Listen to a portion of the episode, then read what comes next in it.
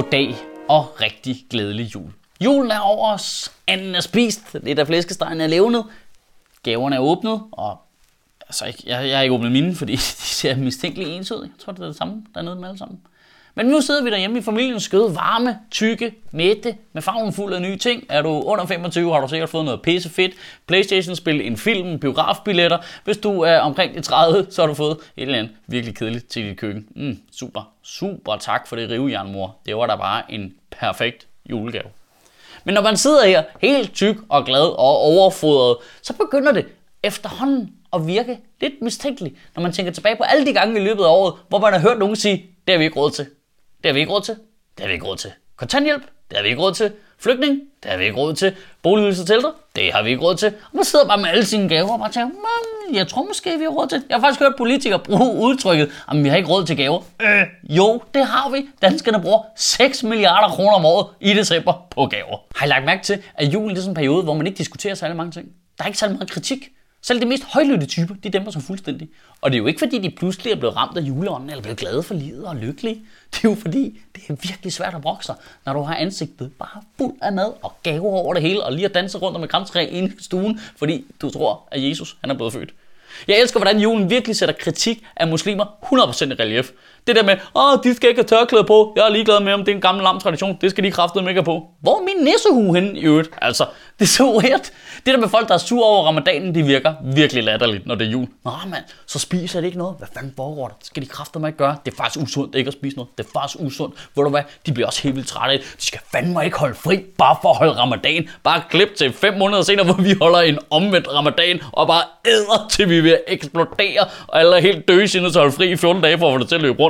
Ah, det kan jeg godt se. Islam, det giver ikke nogen mening. Kristendommen makes total sense. Men jeg tror også, at en af grundene til, at det er så svært at diskutere ting i julen, det er, at vi alle sammen er enige om, at juleånden, det er at give det er at hjælpe. Det er at hjælpe de svageste og hjælpe de fattige og give dem, så de også kan få en rigtig glædelig jul. Det er, det er moralen i stort set alle juleeventyr. Onkel Scrooge, Charles Dickens og Christmas Carol, øh, som vi alle sammen har vokset op med, om det er Disneys version med onkel Joachim von Anden, eller om det er den gamle film.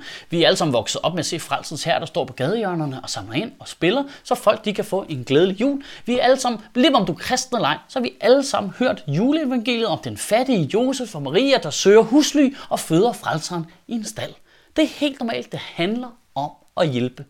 Men i dag er det ikke længere normalt at ville hjælpe. Det er helt normalt for os ikke at ville hjælpe andre mennesker. Og det her, det er ikke sådan en politisk fløjting med rød og blå blok og bla bla bla, fordi det er altså begge fløjter ved det. Vi vil ikke have flygtninge ind i det her land, på trods af, at det er mennesker fra Mellemøsten, der flygter for at søge husly. Altså hvis Josef og Maria var blevet født i dag, så er de stået bag et hegn nede i Ungarn og blevet spulet i ansigtet med vandkanon, mand. Prøv at høre, det er ikke sådan, at jeg siger, at det ikke kan være en politisk legitim holdning at sige, jamen jeg synes ikke, vi i Danmark har råd til at tage sig flygtning. Det, det, det kan der være rigtig god grund til. Der kan være gode argumenter for ikke at ville tage flygtninge i Danmark, ligesom der kan være gode argumenter for det modsatte. Men det er bare som om, at den diskussion, den rammer et eller andet mur, når det bliver jul.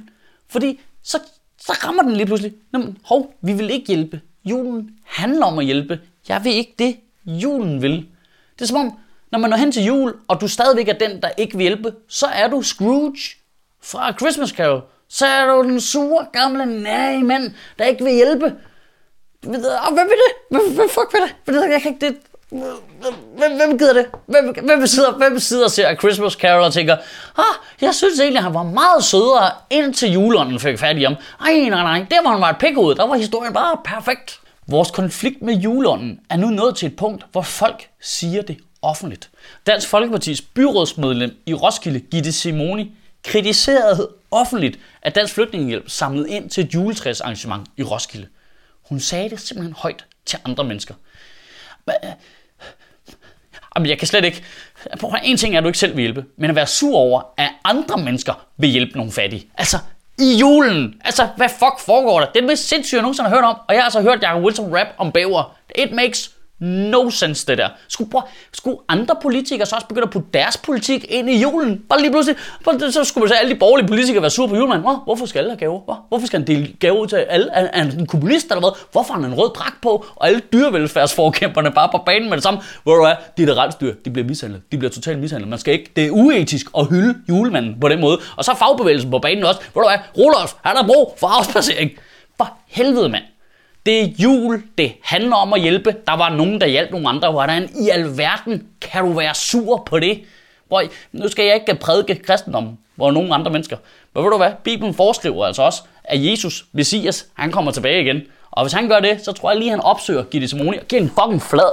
Prøv at høre, altså nu hisser jeg mig også op. Det er jul. Det skal man ikke. Men prøv, prøv, prøv at høre. Jeg forsimpler ting. Det ved jeg godt. Det er det, jeg sidder og laver her. Sammenligner nogle ting, der ikke helt kan sammenlignes, og så forsimpler jeg ting. Der, der, der er masser af måder at hjælpe på. Og specielt i forhold til den her flygtningekonflikt, de problemer, vi står overfor i verden. Det er super avanceret. Der, øh, der, der, man kan hjælpe på rigtige måder, forkerte måder, på mange rigtige forskellige måder. Og noget, der kan være en bjørnetjeneste, det kan gå helt galt. Og der, der er ikke nogen simple løsninger. Jeg sidder ikke med noget rigtigt svar, ligesom andre mennesker tydeligvis heller ikke gør. Men prøv, jeg vil lige have lov at holde fast i en ting. Hvis du er imod julen, hvis du er imod juleånden, hvis du er opposition til juleånden, så tager du fejl. Længere er den ikke. Du kan ikke være sur på jul. Kan du en rigtig god uge, og Gud bevare min bar. Åh, oh, for helvede, mand. Jamen altså, mennesker. Jeg er simpelthen ikke imponeret over dem. Prøv at, hvis Messias virkelig vender tilbage på et tidspunkt, så prøv at, så han fucked.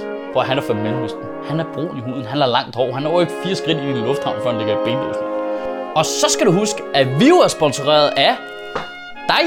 Ja, vi er sponsoreret af jer nu, fordi nu kan du lave et abonnement, hvor du sponsorerer Sjøtministeriet. Du følger det her link til tier.dk, og så vælger du et beløb, du har lyst til at give.